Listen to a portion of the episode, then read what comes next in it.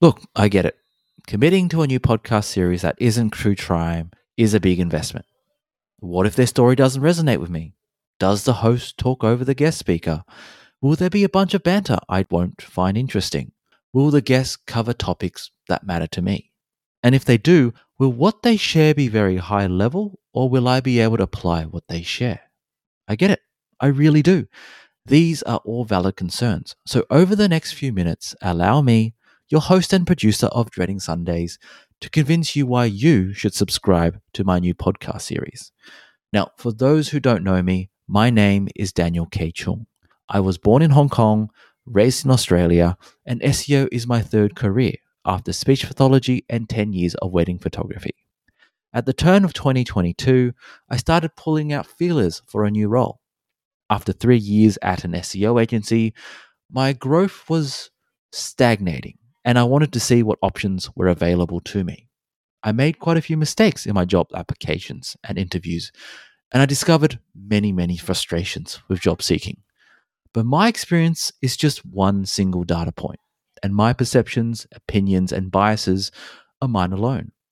This is one of the reasons why Dreading Sundays exists. My goal is to share stories of how other professionals in digital marketing, in particular SEO, have progressed in their careers. My hope is that by amplifying the stories of people who look like you and sound like you, you can find the motivation and inspiration to ask for that raise, to ask for that promotion, or to consider a complete career change. For example, this is what Catherine Ong has to say about filtering through job opportunities to find the right one for you. You know, you can save yourself time on your next job search. If you realize you've are always built your own job descriptions, then it just becomes something that you filter for because most likely that's going to be the best place for you. And so when you're in the interview and they make it clear that so and so used to be there, then it's probably not a great role for you because they already have like a cookie cutter of how it's going to be done and you're going to do it differently. And perhaps that won't be the best fit. Or if you're talking to somebody, they're like, yeah, you know, we just have new budget and we're doing this new initiative. You're like, hmm, your eyes light up. You're like, okay, this is going to be a good spot for me. So for me, it was just, I used it as a filter to not send as many resumes blindly for things that would never turn around into an interview.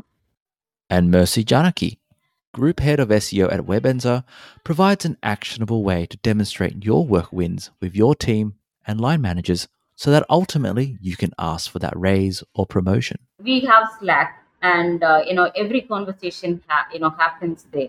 So you that that is the you know easiest way you can tell people that you have done this and you have achieved this and the client appreciated it. Because most of the time that particular conversation only happened between you and the client probably the project manager or a client servicing team not even your own team not even your own line manager uh, you know know about it. So you know put it on slack.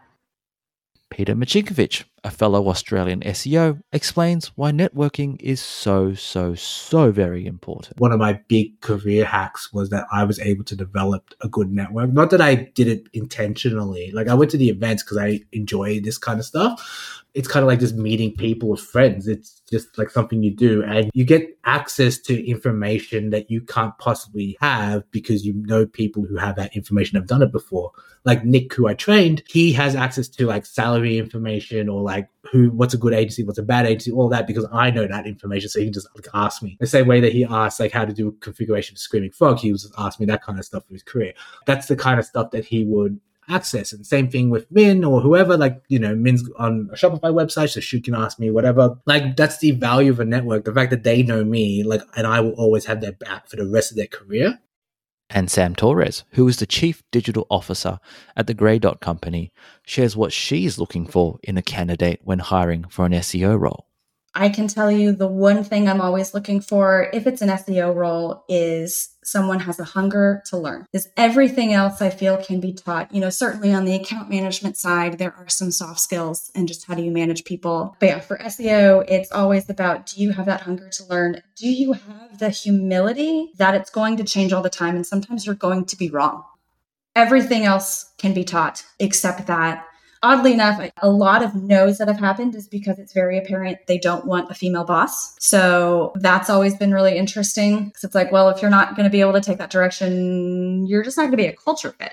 Then from there, the ways that people have talked themselves out of a job or talked themselves back in, it, it's really that where are you right now? Do you recognize where you are? And I don't fault people when they think they're further on their journey or less far in their journey, because sometimes you just don't really know where you are because you haven't been in it long enough. But what I am looking for is someone who is willing to to amend that and keep an open mind about it. And if you've been rejected a few times, Tom Critchlow, author and creator of the SEO MBA, has some great advice for you. A lot of people get demoralized by going through the interview process, being interviewed by people that are frankly terrible at interviewing.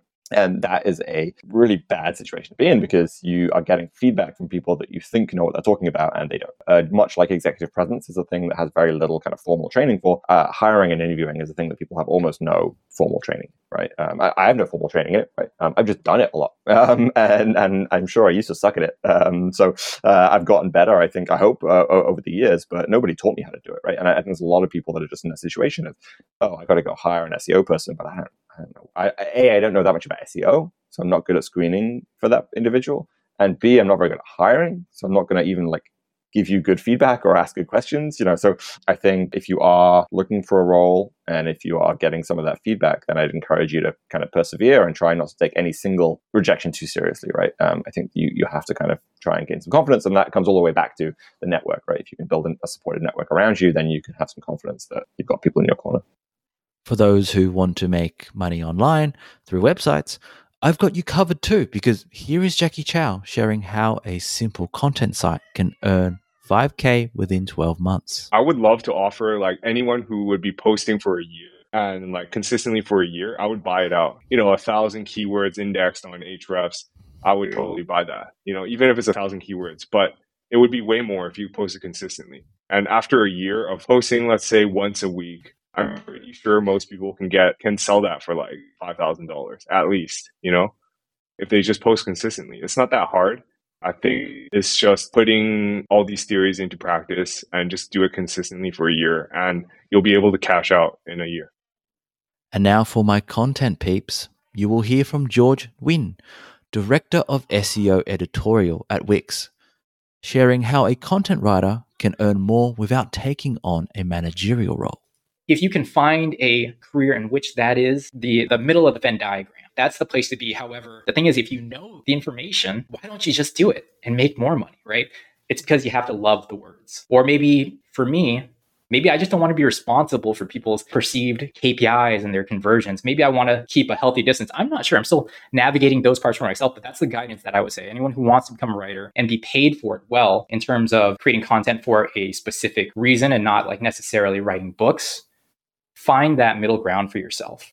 Hopefully, one of your interests already lends itself to that. But for me, I I didn't know what SEO was until I started in content. And you can find things and find reasons to fall in love. I wouldn't say I loved SEO that first eight months when I was talking about it, when I was writing for those clients at that first agency. But afterwards, when I started doing it for Search Engine Land, I realized how welcoming the space was which made me feel like I could have a spot. And that's really important for somebody at the beginning of their career, like myself, really important for people of color in general, because it's not always, you don't see people that look like you, especially not on like uh, conferences. It's, that's one of my main things right there in terms of going across and trying to create a career in content.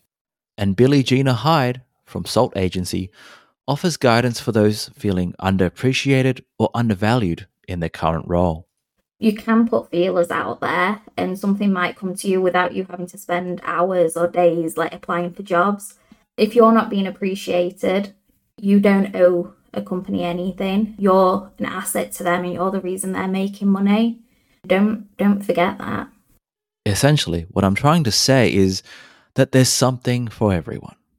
Whether you're looking for a new job, thinking of applying for a more senior position inside your existing organization, or perhaps of a new company, thinking of transitioning from in house to agency or vice versa, like me. Or perhaps you're planning to become a freelancer.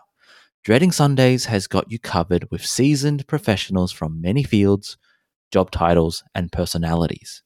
So now that you've got a taste of what to expect, there's really only one thing for you to do subscribe to Dreading Sundays.